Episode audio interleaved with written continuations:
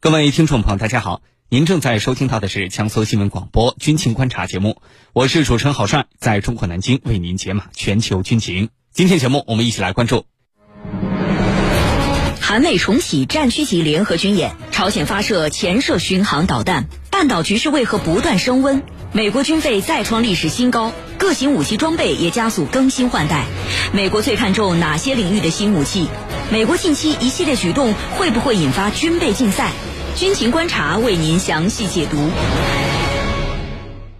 此时此刻，还是要欢迎您通过大蓝鲸 Life 查看本期节目的内容摘要，并且参与话题讨论，说一说您对本期话题有哪些自己的看法和见解？您还有哪些最关心的新型武器装备、军备动态，还有地区国际军事热点，都可以给郝帅留言，我们会邀请军事评论员跟您一起来探讨。那么今天上半段我们邀请到的两位军事评论员，他们是军事专家袁周和军事专家白梦辰。军迷朋友们，大家好，我是袁周。听众朋友，大家好，我是白梦辰。首先来关注朝鲜半岛局势。据央视军事报道，韩美军方从三月十三号起举行代号为“自由护盾”的联合军事演习，将以模拟实战的形式进行十一天的演习，集中进行联合登陆演习、联合特战演习等等，超过了以往韩美联合军演的范围和规模。据了解，这是韩美时隔五年再度重启战区级的大规模实战机动演习。而此外呢，在三月十二号凌晨，朝鲜方面也有重要的动作，朝鲜实施了战略巡航导弹水下发射训练。据报道，朝方通过这次的训练，明确了将会以压倒性、强有力的力量管控韩美军事行动的立场。那么，最近的半岛局势到底怎么了？接下来，我们跟两位军事评论员一起来聊。蓝老师，我们首先来说朝鲜最新试射的水下发射的，也就是潜射巡航导弹。那么，如何解读朝鲜的这次试射行动呢？潜射巡航导弹在战术战略上有哪些重要的意义，值得我们关注？好的，呃，对于朝鲜来讲啊，那么朝鲜之前呢曾经进行过潜射弹道导弹的试射啊，当然这一次呢也是第一次朝鲜方面进行潜射巡航导弹的。发射啊，而且呢，同时它也是朝鲜的潜艇第一次，呃，一次在潜艇上发射多枚导弹。呃，应该说，对于这个潜射导弹来讲，那么潜射弹道导弹呢，通常被视为适合打击敌方的本土啊，那么执行比如说这种核报复的相关的任务。那么巡航导弹呢，可能更适合比如说打击一些。呃，相对距离比较近的目标，或者说是像敌方的大型舰艇啊这类的目标。那么这一次，按照美国方面的报道啊，包括这个朝鲜方面的报道呢，那么整个的这个潜射巡航导弹的飞行差不多两个多小时。那么在空中呢，那么这个进行了这个机动的飞行啊，那么整个弹道呢，实际上，呃，有些报道描述为八字形啊。就是它在空中其实进行了相对比较激烈的这种弹道的变化，那么证明它在空中是有变轨能力的。那么另外呢，这个导弹最后实际上是击中了这个一千五百公里以外的目标，也就是说它的射程应该是超过一千五百公里的。呃，那么这些功能或者叫这些能力啊，那么证明呢这样的导弹从朝鲜周边海域发射，那或者我们说从这个。东北亚的海域发射之后，那么可能可以对你，比如像冲绳啊这些相关的基地、美军基地进行有效的威慑。那么同时呢，对于呃这个在东北亚附近活动的，你比如说美国的航母战斗群啊这样的目标呢，都是有一定的威慑能力的啊。呃，再加上这一次呢，实际上朝鲜方面所描述的导弹呢为战略武器。那么通常我们讲战略武器的定义就是。呃，它至少应该能够搭载一些大规模杀伤性武器的弹头，啊，那么至少有这方面的能力。那么一千五百公里以外的这种战略打击能力，其实应该说在全世界啊有这样的能力，就是潜射巡航导弹的发射能力，呃，应该来讲也不是说很多的国家。那么对于这个朝鲜方面来讲，那么当然我们讲朝鲜的潜艇，呃，这个性能上。和这个整体的这个发展水平上，可能跟呃南方啊，跟这个韩国的潜艇之间还是有一定差距的。因为中规韩国方面可以获得像德国这样国家的支持，但朝鲜的潜艇呢，我们说虽然外界认为它的这个相对来讲比较落后，但是同时我们说潜艇的优势其实就是在水下，那么它相对于陆上发射，陆基哪怕是机动发射来讲，这个潜射导弹，那么因为潜艇本身的隐蔽性，所以它在发射之前基本上是很难发现的。那么在发射之后呢，我们说即便发现了这个发射带来的闪光啊，那么想要对它进行拦截，那么考虑到巡航导弹有机动变轨能力，那么拦截的难度其实也很大。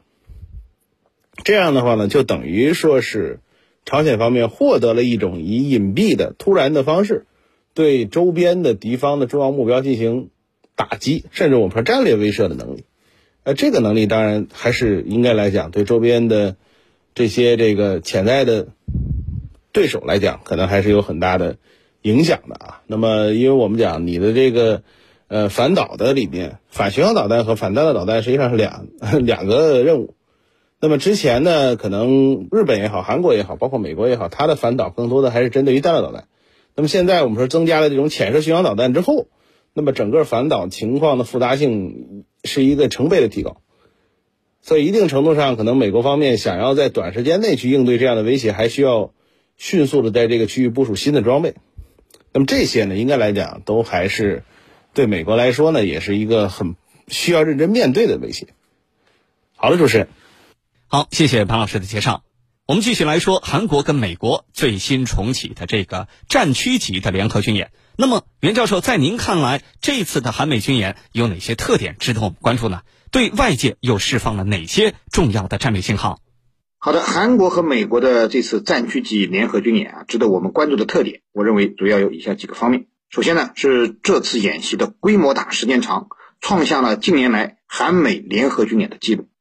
从目前韩美两国公开的信息来看，这场代号为“自由护盾”的美韩联合军演，从十三号开始到二十三号结束，历时十一天，这是美韩历史上持续时间最长的战区级联合军演。不仅时间长，演习的规模也创下了历史新高。在此次演习中，美韩将集中进行代号为“双龙”的联合登陆演习，代号为“游牧刀”的联合特战演习。等二十多项野外实战机动演习等战区级联演，被命名为“战士护盾”的联合野外实兵机动训练将恢复至要鹰的联合军演的水平。那么此次呢，呃，韩美两国的自由护盾联合军演，双方参演的兵力涵盖了陆海空三军，甚至还会出动特种部队。美军更是出动了包括五代机和战略轰炸机以及航母在内的大量先进装备。演习的规模是近年来美韩联合军演的最高水平。其次，这次演习威慑意味非常浓烈。为了达到威慑朝鲜的效果，美国借着这次演习向韩国部署了尼米兹号航母战斗群。这个战斗群不仅有十万吨级的尼米兹号航母，还拥有数艘对各种弹道导弹进行探测和拦截的宙斯盾驱逐舰和搭载战斧巡航导弹的核动力潜艇。而且，美韩军方还在推进美国尼米兹号核动力航母参加联合航母打击联演，以及美韩日导弹预警演习与自由护盾对接的方案，威慑的意味不言而喻。此外，在演习开始之前，美国还出动了 B 五十二 H 和 B 一 B 战略轰炸机飞越半岛，向朝鲜展示威慑能力。那么再次呢？呃，就是此次演习啊。实战化程度比较高，是一次非常明显的战争演习。此次军演的背景，美韩双方设定为面临半岛北方的导弹及核武器的威胁，美军介入，并与韩军进行联合作战，从而提高韩国所谓的防御能力。而根据美韩对外公开的消息，这次军演演练的内容将以模拟实战的形式展开。集中进行联合登陆演习、联合特战演习等实战化程度很高的联合演习，尤其是美韩在这次举行的空中联合演习，韩国空军的 F 十五 K、KF 十六战斗机和美军的 F 三十五战斗机、B 一 B 和 B 五十二轰炸机一起上演了一出美军轰炸机在战机护航下对北方相关设施实施打击的演练，针对性非常明显。美韩这次重启大规模联合军演。释放的战略信号是非常明显的，那就是美韩在半岛制造新的矛盾和对抗，甚至做好了将半岛推向战争的准备，半岛的局势会因此变得愈发紧张。主持人，好，谢谢袁教授的分析和解读。正如中国外交部发言人汪文斌所说，我们对美韩军演动向表示严重关切。朝鲜半岛形势发展到今天，症结是清楚的。有关方拒不回应朝方已采取的无核化措施，反而不断加强对朝施压威慑，是主要原因。当前半岛形势高度复杂敏感，有关各方都应保持克制，多做有利于半岛和平稳定的事，而不是相反。还是那句老话：“本是同根生，相煎何太急。”朝鲜和韩国之间的这种紧张关系，某种程度上不是他们自己想造成的，而是域外国家要他们相煎太急。我们也希望啊，有关国家的有识之士能够清楚地认识到这一点啊，不要作为别国的战略棋子。